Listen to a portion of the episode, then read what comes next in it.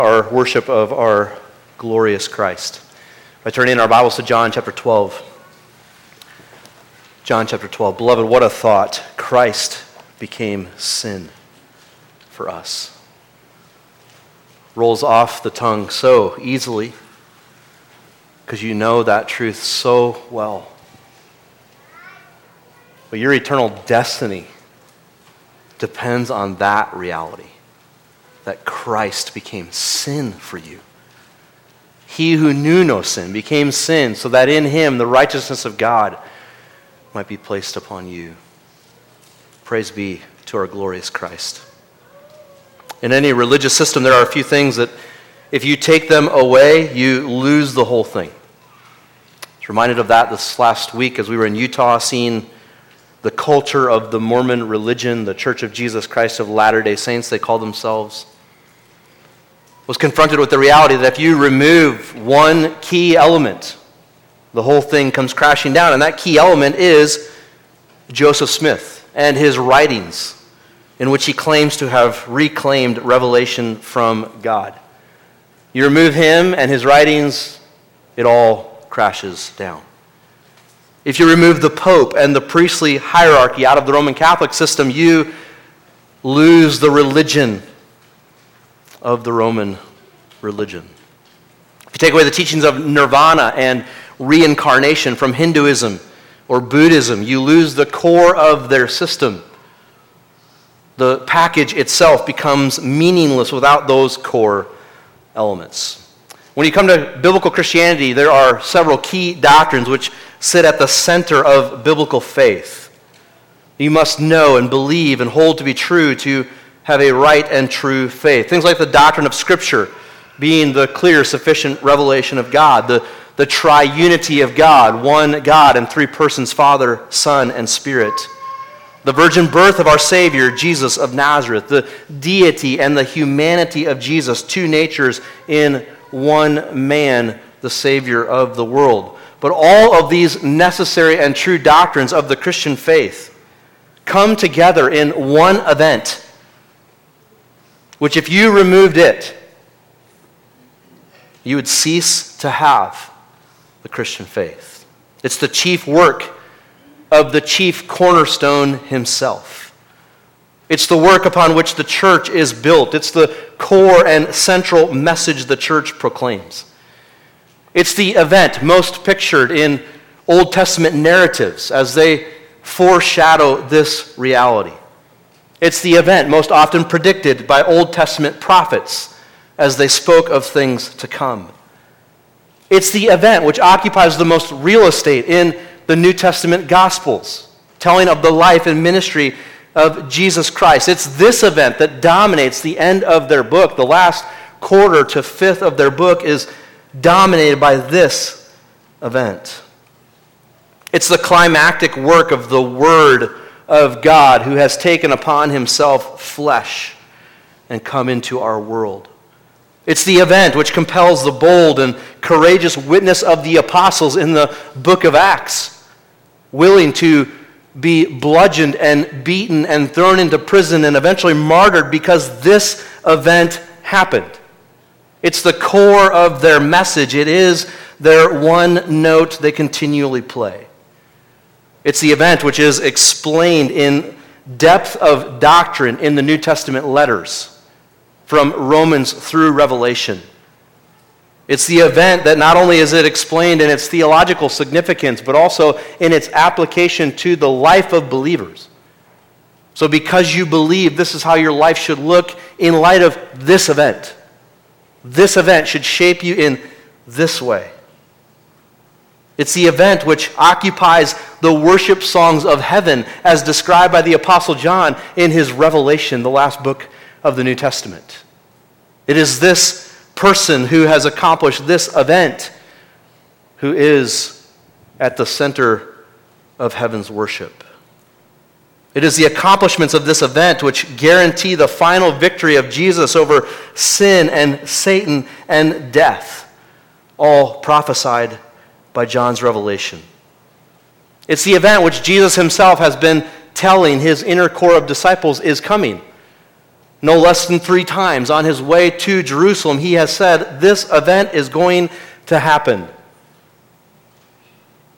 He's repeatedly made known to them that there is an hour approaching, and I am heading to Jerusalem for that hour. And now John has told us, Jesus in his own words has told us in John's gospel, the hour is here. The event of which I speak, you obviously know, is the cross of Jesus Christ. And by his cross, I mean to speak explicitly of his substitutionary work, that he became sin for us on the cross of, Christ, of, of his death. And that in his death, he truly, really died, was buried in a borrowed tomb, and rose from the grave three days later. It's at the cross that we have the center of biblical Christianity. The cross is the hinge upon which of all of human history turns. The church is not built upon authority structures of, of human making or understanding. You can remove pastors and elders, you can put them in jail or burn them at the stake, and the church marches on. You can take away the church's ability to meet openly, and the church marches on. You can come after her with every onslaught of evil imaginable, but she moves forward. You can oppress her, oppose her, and seek to destroy her, but the church marches on. You can try to get rid of her scriptures, but you will not prevail. The truth and the church will march on. You can take away her buildings. You can seek to thwart her ministries in the community, but the church will march on. Why? Because what stands at the core of biblical Christianity is not who she is or what she does as the church. It is what Christ has done upon the cross. And this you can never remove. This you can never take away. You can deny it and not believe it and go your own way. But this undeniable reality, this work of Christ, moves ever forward in humanity. The core of our faith is something which can never be diminished or taken away. Preachers come and go, church buildings and projects come and go, opposition will come and go, but the cross of Christ remains. In John 12, we round the bend of the home stretch of Jesus' life and ministry. He's in the final days, nay, I should say the final hours of his life.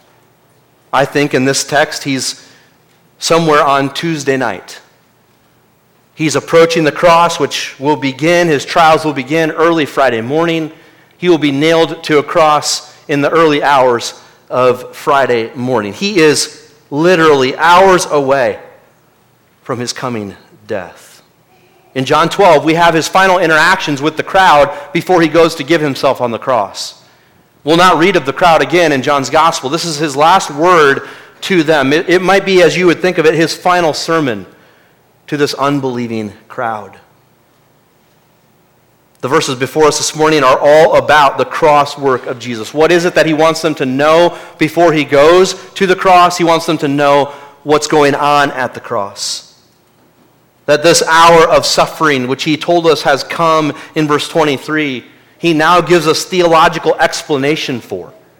He deposits a, a wonderful store of truth in this text to help us understand his cross work.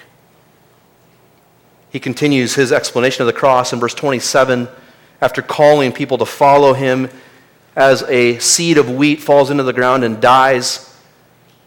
Now he says, This is what's going to happen to me in verse 27. Now is my soul troubled, and what shall I say? Father, save me from this hour. But for this purpose I have come to this hour. Father, glorify your name. Then a voice came from heaven I have glorified it, and I will glorify it again. The crowd that stood there and heard it said that it had thundered. Others said, An angel has spoken to him. Jesus answered, This voice has come for your sake, not mine. Now is the judgment of this world. Now will the ruler of this world be cast out. And I, when I am lifted up from the earth, will draw all people to myself. He said this to show by what kind of death he was going to die. So the crowd answered him, We have heard from the law that the Christ remains forever. How can you say that the Son of Man must be lifted up? Who is this Son of Man? Or better, what kind of person is this Son of Man?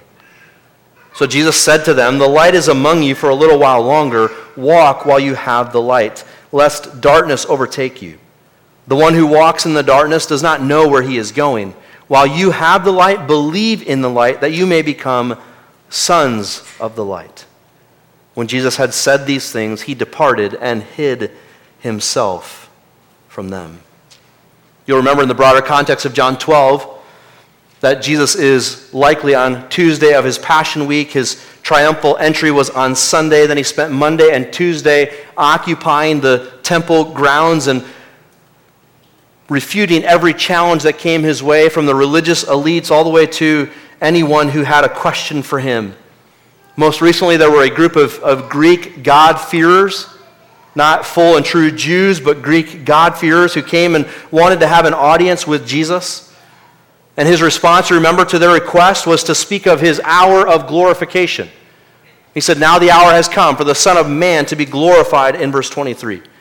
And that led him then to speak of anyone who wants to follow me. So you want an audience with me, you must know I'm about to be glorified. And by that he means I'm about to die. And then he goes on to explain if you want to follow me, this is what it's going to look like to come after me. You too must die. You must, like this seed of wheat, also fall into the ground and follow me in being crucified with me he says literally, it will cost you everything to be my disciple. That leads him then in verse 27 to kind of a turn in the narrative to reflecting upon his soon death. And he thinks about the reality as he goes ever closer to the cross. Moving to that moment where he will give his, himself as a ransom for many, his soul is troubled. And having a troubled soul, what does he do? He prays to the Father. He not only prays to the Father, but he expresses deep significance about his coming death. He presses upon the crowd and tells them, This is what's demanded of you in light of my coming death. This text tells us about the cross of Christ, which is coming ever more into view as Christ's hour approaches. We learn from this text much about that approaching hour. I want you to see, first of all, in verse 27, the trouble of the approaching hour, the trouble of the approaching hour. As he thinks of his coming death, his soul is troubled. The verb for troubled is in the present tense, which signifies an ongoing state of affairs. This is how it was in his soul as he drew ever closer, minute by minute, to the reality of going to the cross. He is troubled. That means he's in great distress. His soul is, is stirred up. It's the same word used uh, of the invalid who is laying by the pool, wanting to touch the waters that were stirred up by the Spirit of God, presumably. It's a, a stirring of things deep in the depths of Christ. It's the word used for Herod in Matthew 2 when he hears the report of the wise men that they've seen the star of a newborn king. And he sends them to find him in Bethlehem and to report back to him. And the text says when he does when they don't, he is troubled in his soul, and so troubled that he sends his henchmen to kill all of the boys, two years old and younger, in Bethlehem. That's what it means to be troubled. It provokes that kind of action. It's that unsettled of a reality. It's the word used to describe the disciples when they saw a man walking on water. They're out in the boat on the Sea of Galilee. A storm has arose. The waves are crashing. They're not sure they're going to make it to the shore. And they see a man walking through the storm, meaning to pass them by. The gospel writers say the disciples were terrified. They were troubled at this sight. They can hardly make it in a boat. Who is the man walking on the water? They are caught with the reality of Jesus walking past them. It's the word used to describe Jesus when he sees Mary and the crowd of Jews constrained by the grief of a dead Lazarus as they approach his tomb. The text says Jesus was troubled in his soul. It's the word used in chapter 13 when Jesus will predict that one of his 12 apostles will betray him and will hand him over to be crucified. It says, as, as he begins to speak about that, he was troubled in his soul. His heart is stirred by that reality. And as Jesus then comes closer to the cross, he is deeply troubled in his soul. And I have to ask you, why? Why is he troubled in his soul? Certainly, you have heard the stories of, of many martyrs who have faced the, the burning stake or the firing line or some form of torture before death, and they've done so courageously and seemingly at peace. They've even sang hymns and quoted scripture and used the moment to proclaim the gospel. You remember the story of John Rogers, don't you? He was the, the first martyr under Bloody Mary in England. As she ascended the throne, she determined to, to rid England of all the Protestants. And she started with John Rogers. As he faced his sure death, he was asked if he would recant the teachings of the gospel, and he simply said, That which I have preached, I will seal with my blood. That's courage.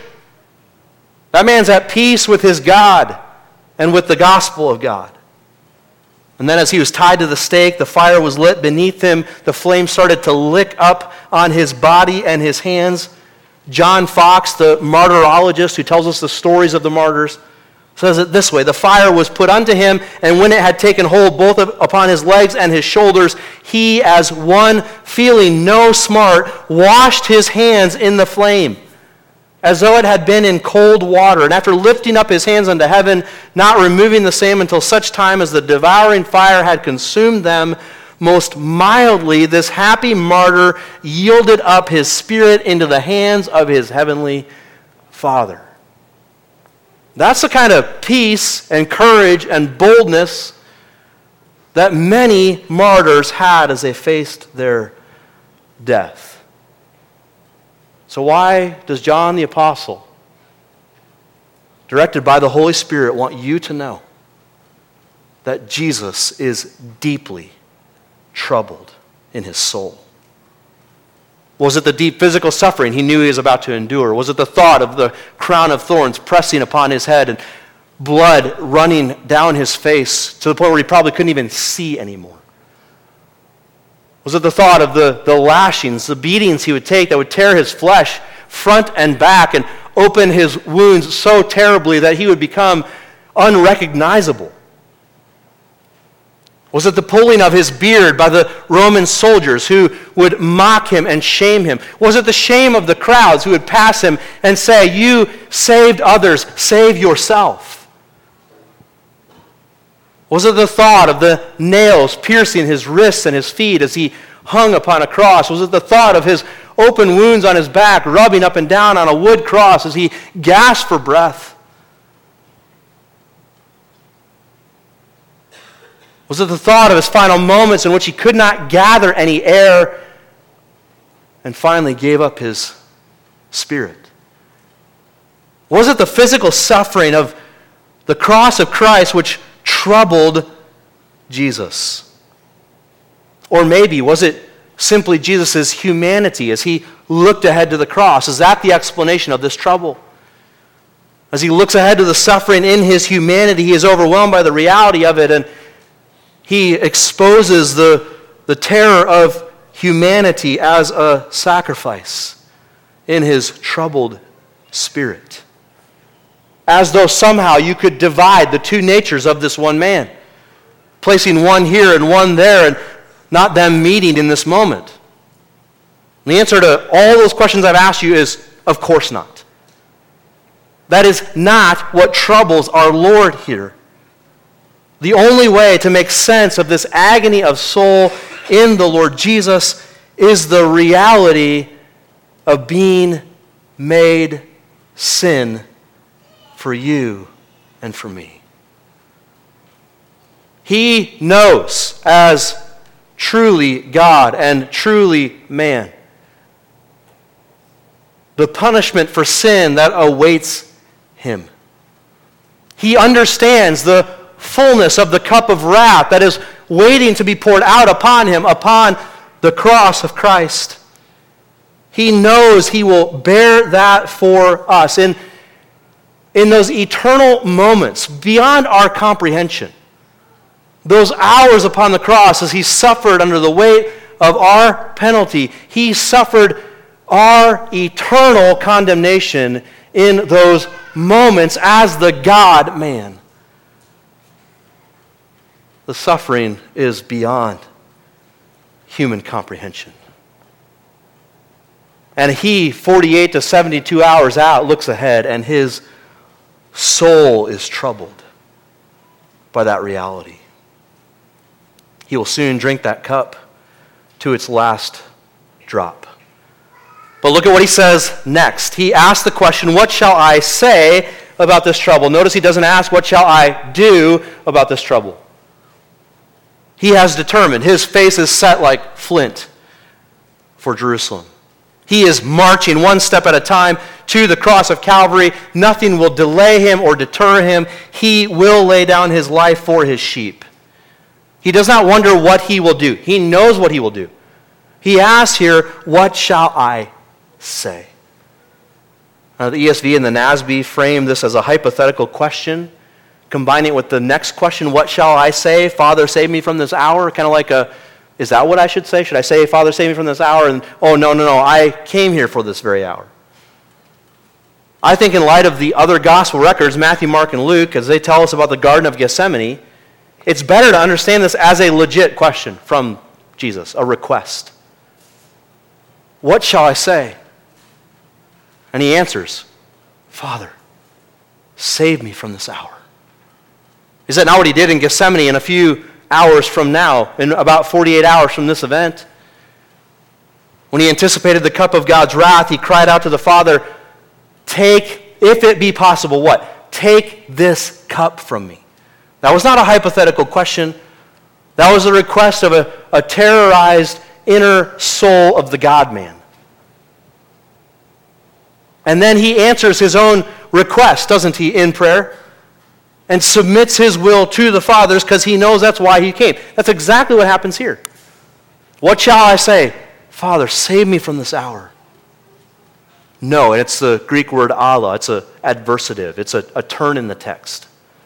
Translated as but in English. It could as well be translated as no. Not a chance. I have come here for this very hour. He is truly and really wrestling with the reality of the condemnation of the cross. Beloved, Jesus was not a play actor on that cross. He was not emotionless. He was not a placeholder suffering, at least in sight, but not in reality, under the condemnation of your sins. No, he really and truly bore your sins in his body on the tree. And as he looks ahead to that, he is terrified at that reality. What we see in Jesus here is then illustrative of what we will face as we will follow our Lord. I think this is part of why it follows that statement in verses 25 and 26 in John's Gospel. We'll never have to endure this kind of death. We'll never have to go through one drop of the cup of God's wrath against our sin Praise Jesus. Those who are now in Christ have no condemnation in him. He has taken it all. That's why John Rogers could die with courage and peace. Because the worst they could do to him was kill his body. And he's basically saying, Go for it. My death is gain. If you think that's how you're going to get rid of the gospel, you've got another thing coming. This flame you light will set a torch of gospel truth in this land, so go for it. He did not face in his death any ounce of the condemnation against his sin. But Jesus is troubled by something far greater, by the reality of the struggle with sin on the cross that is about to be his. So, friend, you must know, believer, if you're going to follow Jesus, you're going to have stirring in your soul like Jesus. To be like that grain of wheat which falls into the ground and dies in order to produce fruit, then you must know that's going to hurt. That's going to bring trouble to your life. That's going to be hard for you. That's going to stir and trouble and terrify your soul. Dying to self and being crucified with Christ is not an easy reality. You're picking a fight with your flesh. You're taking the fight to the enemy of sin, and you can be sure that there will be deep inner turmoil in your soul. In fact, I've come to grow somewhat suspect of professing believers who seem to be absent of this conflict. Believers ought to be marked by a peace that overwhelms and consumes them, the peace of Christ. But they ought also be marked by this constant struggle with sin, with dying to self, with being crucified daily with Christ, with walking according to the Spirit and not according to the flesh. And that's hard. And that will trouble you, and that will hurt you, and that will be difficult for you, just as it was difficult for Christ. So know what you sign up for. If you have not that struggle, I compel you to examine your life to see if you are indeed in Christ. This trouble of the approaching hour is followed by the prayer of the approaching hour, verses 28 to 30. What does Jesus do in response to his troubled soul? What's his, his first response to that inner turmoil? Well, his first response is to speak truth to himself, to remind himself of the reality of why he came I've come here for this very hour. I'm not backing out now. But then immediately after reminding himself of truth, what does he do next? Take notes. Lodge it in your soul. When that deep inner turmoil rages within you, speak truth to yourself. Remind yourself of who you are and of who God is. And then what do you do next? You pray. Follow our Lord's pattern. He prayed. And follow not just that he prayed, but what he prayed. He prayed for his Father to be glorified. Believer, I don't know if there's a more gut level prayer of Jesus than this. He taught us how to pray in the disciples' prayer. He models prayer for us in the high priestly prayer in John 17. I don't mean to elevate one prayer over another in the life of Jesus, but he is terrified in this moment of the reality of the cross. His soul is troubled and stirred, and he cries out to his Father one thing Father, be glorified. Father, be glorified. Now we know this did not stop him from asking for the Father to take him out of this hour. We covered that already. So you need to know it's not wrong for you in your most difficult hour to say to God, Please take me out of this. Jesus did, you can. Remove me from this. Save me from this. But immediately on the heels of that prayer for God's deliverance, you must have this prayer of submission and of desire for the glory of the Father to be seen. Jesus longs for his suffering to be like a, a telescope lens through which all can see the, the vast and far off majesty and glory of his Father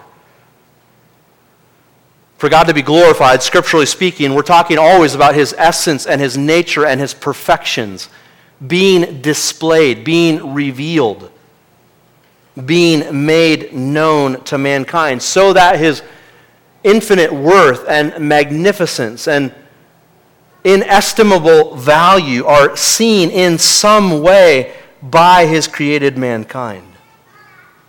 The Bible tells us that happens through God's creation, the, the grandeur of the heavens and of the hills point us to their maker and their creator. They show us something of the majesty of the one who made them. The Bible tells us that this happens all throughout redemption history as God intervenes in the, the story of mankind and he reveals himself along the way, showing more of his character in each new revelation. Every miraculous work in the Old Testament, every promise spoken to Israel, every move of God's providence to keep his promises, every faithful servant raised up to serve God in and among his people, make known more and more the glory of God. They show, they display God's magnificence. All throughout Jesus' ministry, the same glory has been increasingly shown. Every authoritative word he has spoken every parable he has taught, every interaction of compassion with a lost and dying crowd, every demon cast out, every miracle that has been worked, all make obvious the great difference of Jesus from all others. So often the response in the Gospels is Who is this man? What kind of man does this? He must be something more than us. After the life of Christ, the glory of God will be seen in the church as it grows and spreads. Ephesians 3 makes that clear. Every soul individually saved from the pit of hell displays a, another shade, another, another action of the glory of God. There's a coming day in which God will dwell with redeemed mankind in the new heavens and the new earth. And the, the centerpiece of that eternal state will be what? The brightness of the glory of God, seen in its fullness, so full as to spend the rest of eternity understanding another layer of the manifold glory of God. But all of this that I have just mentioned points to or flows out from the glory of God made known in the cross of Jesus Christ. This is the linchpin of the display of the glory of God in all of Revelation history. Jesus' darkest hour is also the hour of God's greatest glory. Sufferer, are you listening? Follower of Christ, as you are asked by Christ to fall into the ground and die. Are you hearing what is the reality out of the life of Christ? The glory of God is seen most clearly and most brightly in his most difficult hour. How is that so? Well, Scripture tells us that you know the depth and the breadth and the width of God's love for us as we look at the what? The cross. Romans 5, verse 8, but God demonstrates his love for us. In that while we were yet sinners, Christ died for us. The very next verse, Romans 5 and verse 9, tells us that the cross displays God's righteous wrath his condemnation against sin meted out upon his Son in our place.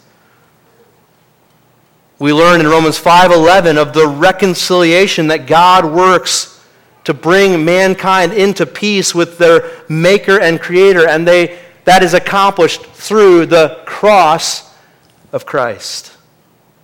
Romans 3 25 to 26 tells us that the cross displays the the righteous justice of God.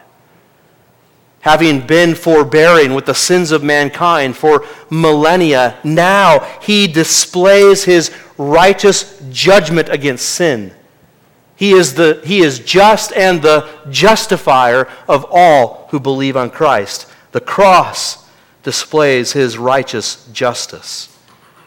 1 Corinthians 1 22 to 24, we learn of God's inscrutable wisdom and his infinite power made known through the cross of Christ. Colossians 2 13 and 14, we learn that God nailed our record of debt to the cross, which provides for our eternal forgiveness. Hebrews 2, verse 9, we learn that Jesus tasted death for everyone at the cross and therefore displays the unmatched grace of God. All those things about God you hold dear, all the things that compel you to worship Him. How do you most know they are true about God? How do you most clearly see his inscrutable wisdom? How do you undeniably know his unending love? Where do you experience his everlasting mercy? Where do you turn to to see his unending forgiveness? Where is it that you look to know that you are reconciled to the God who made you, against whom you have rebelled in your sinfulness? Where? It is to the cross of Christ. It is here that all of those things are most brightly displayed. And it is for this that Jesus prays Lord, Father, glorify your name. So as you follow Christ, take up your cross and die to self, hate your life here so you don't lose it there. Learn from our Lord Jesus here. It should be your greatest desire for God to be exalted and known through your life. But you can only pray, Father, be glorified in me, if you first have prayed, Father, save me from this hour, and then, but you've made me, or I've come for this hour. As he teaches us to pray the disciples' prayer, our longing for the will of God to be done follows our submission to him as our glorious heavenly Father. So it is here with our Lord. As he longs for God to be glorified, he is submitted in totality to the work of the Father. So, friend, you, you can easily pray in your prayer, Father, be glorified in my life. But if your heart is unsubmissive in your suffering, if you're demanding of your own way and your own path out, then God cannot be glorified in that. The one must precede the other. The unbelieving crowd around Jesus is confused by this voice. The Father breaks the veil of heaven and earth, speaks to his Son for all to hear. This is the third time in Jesus' life this has happened. The first was at his baptism when he came out of the water. The voice from heaven spoke to validate that this is the Messiah, to validate his ministry. The second time was at his transfiguration when on the mountain he took on the figure of heaven in his appearance, and he was validated by the voice from heaven as my beloved Son. So he is who he says he is. Believe and follow. And then here, hours before his death, God breaks into human experience and validates his glory in Jesus' suffering, which is so important because Jesus' suffering looks like anything but glory. It looks like complete and total shame. It looks like a, a mockery to the Godhead. Before Jesus ever enters into one step of that suffering, the Father speaks and says, I have glorified my name, and I will glorify it again. The unbelieving crowd misses it. They don't know what's going on. Some, in their unbelief, think it just thundered, which tells you what kind of voice it was. Loud and thunderous, as it was often in the Old Testament. Think Mount Sinai. Others gave it a little bit more supernatural meaning and thought, well, maybe it was an angel who spoke to him. But apparently, they all missed the most obvious explanation, which is that this son had actual communion with his father, of which he has already said, I and the father are one. And so you would expect, if you heard something, you might think it's the father speaking to him. They miss that completely. Jesus drills it into them and says, This was not for me, but for you meaning I didn't need to hear that to be validated that he would be glorified. I knew that already. But it was spoken publicly and audibly for you to be a sign to you, for the unbelieving, a condemning sign, for the believing, a confirming sign. How many times has John told us in his gospel that we didn't understand that until after he rose from the dead? And then it all made sense.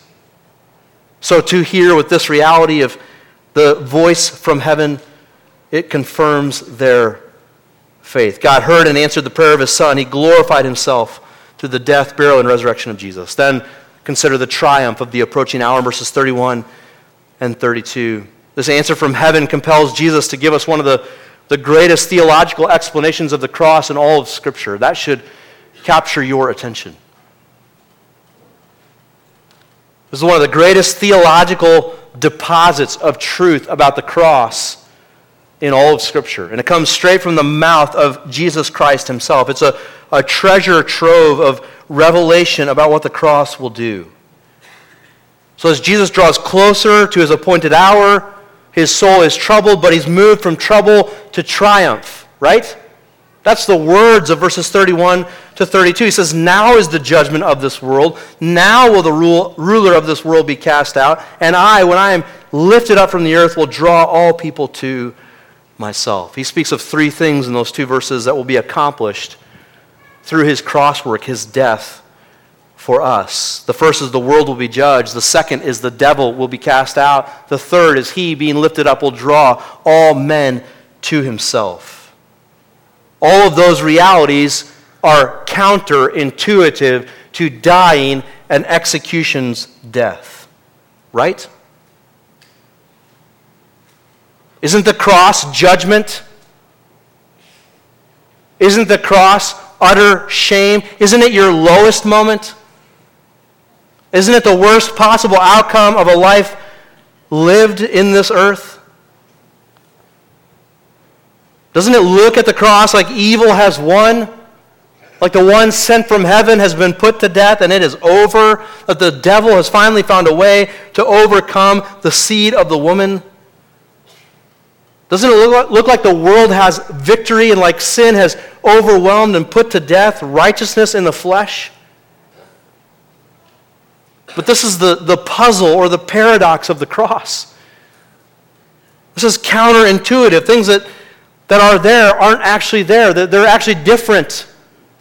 What should be judgment is actually turned to be judgment on the world. What should be defeat is actually turned to be victory over his enemy. What should be utter shame and the lowest point is turned to be his highest exaltation, by which he will draw all men to himself. Satan's supposed win is actually his greatest loss. The seed of the woman looks like he is crushed by the serpent, but in actuality, it's only his heel that is bruised. It's the head of the serpent that is crushed at the cross of Christ.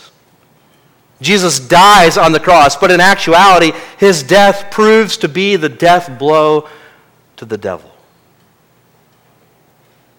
This is the great reversal of the cross, the glorious display of the majesty of God through Christ. Consider that first one that the world is judged. The world presumes to judge Jesus in this approaching hour. They're going to they're to weigh in on him. They're going to hold their own court. They, they already have on Sunday. They've claimed him to be king, or at least king potential. But now their opinion is turning. They've, they've heard him stand in the temple courts and declare, This is what kind of king I'm going to be.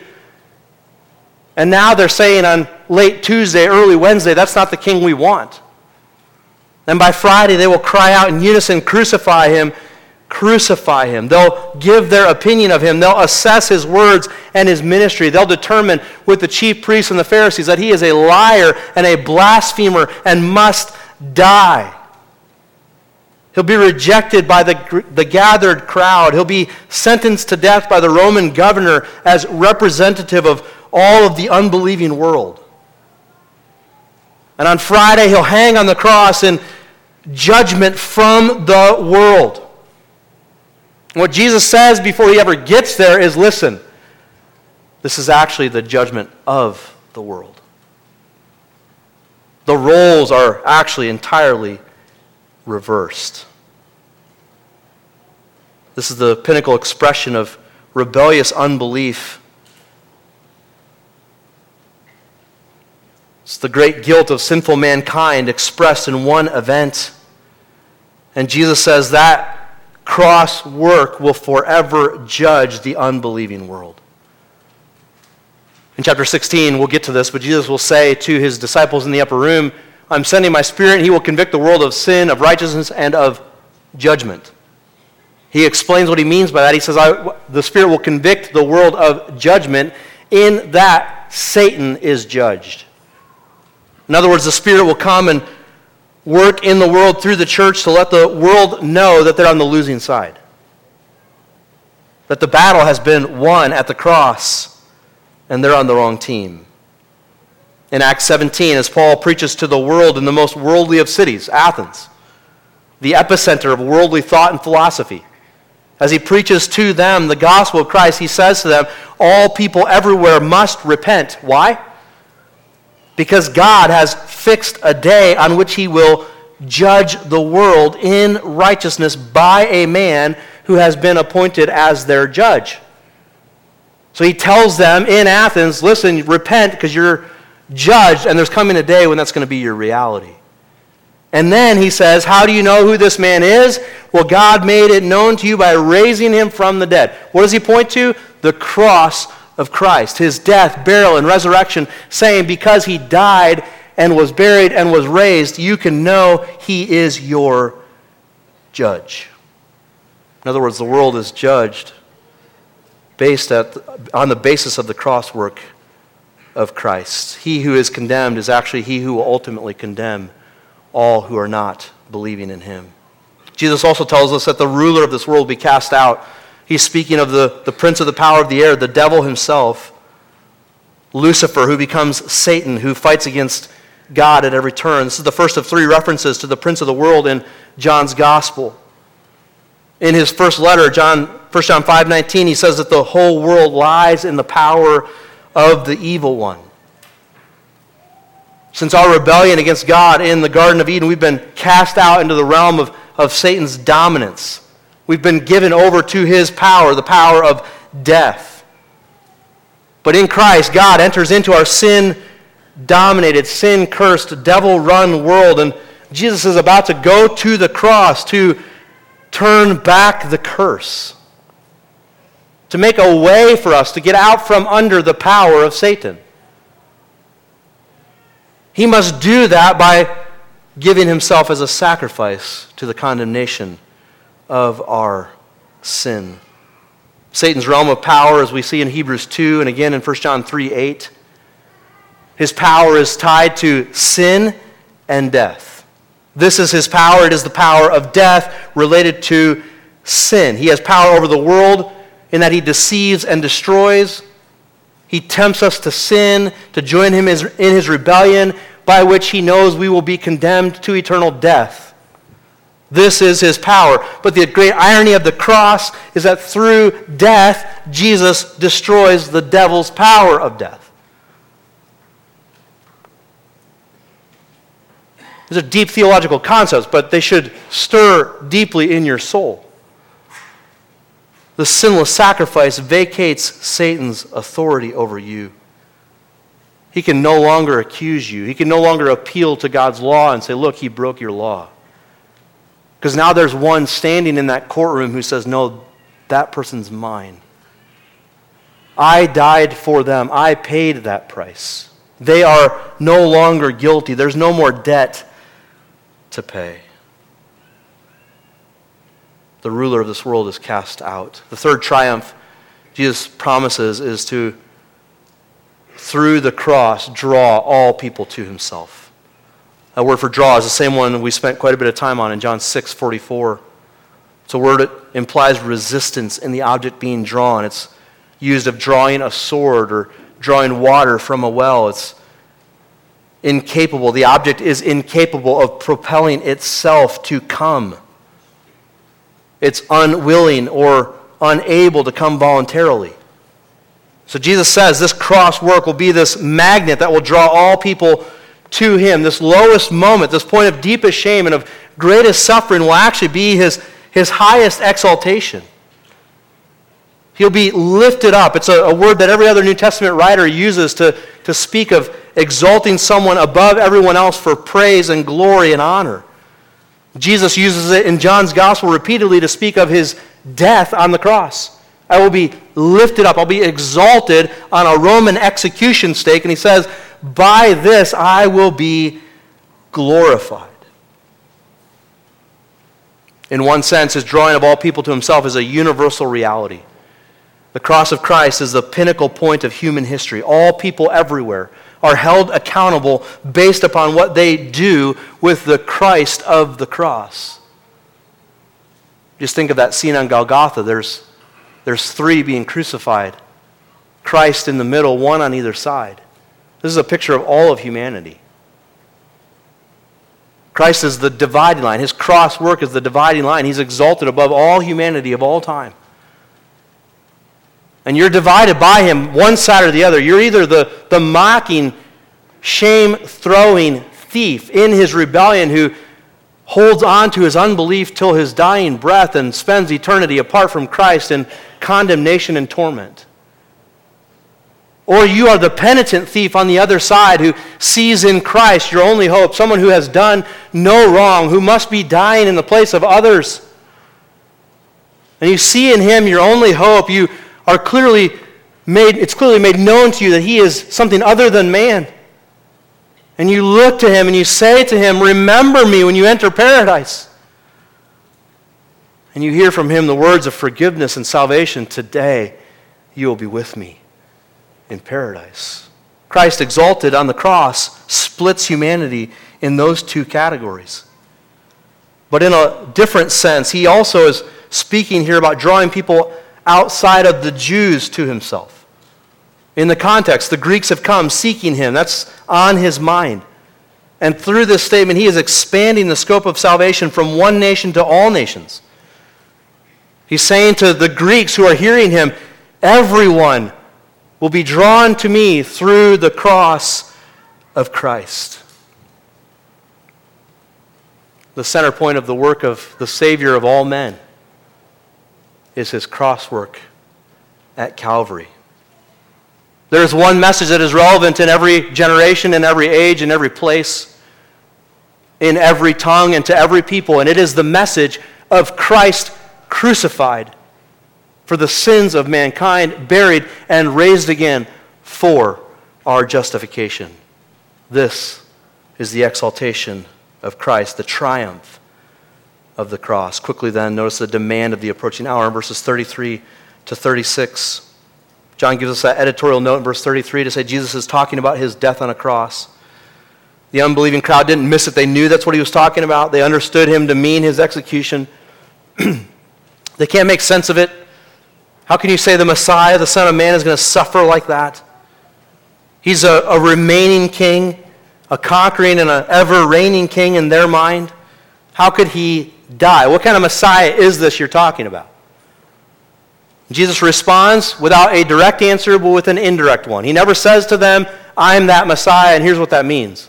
No, what he says to them is, walk in the light you have been given. Believe in the light, and you will become sons of the light. He points them to the demand of the approaching hour. He says to them, Soon I will no longer be here. The light will be gone.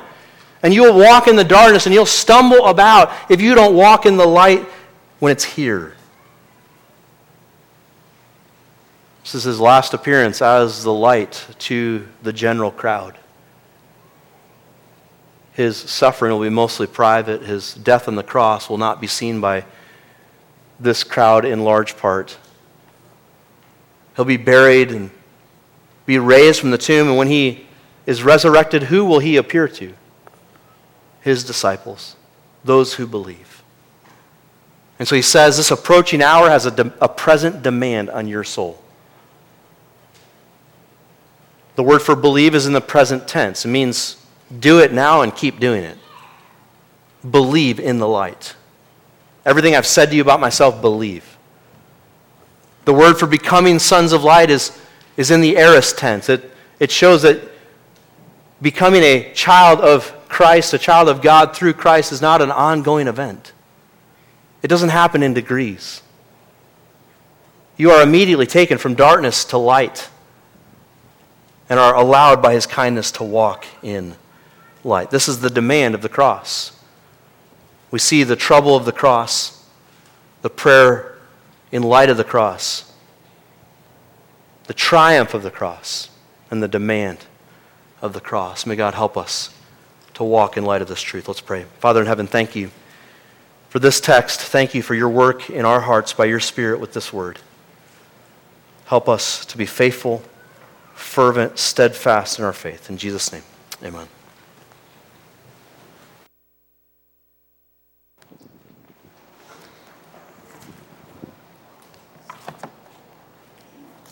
He who was lifted up is the light of the world. Let's stand as we sing.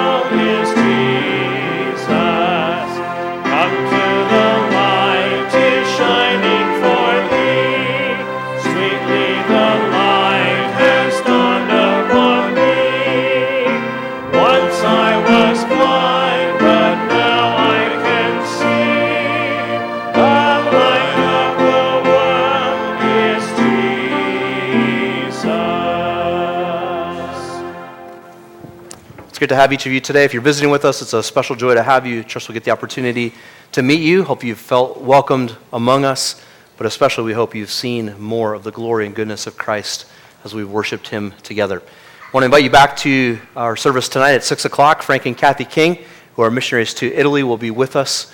Uh, if you do not make it your habit to come on Sunday nights, can I encourage you strongly to make it back tonight? Whenever a missionary presents, it's a great opportunity for you to be challenged in your commitment to the Lord.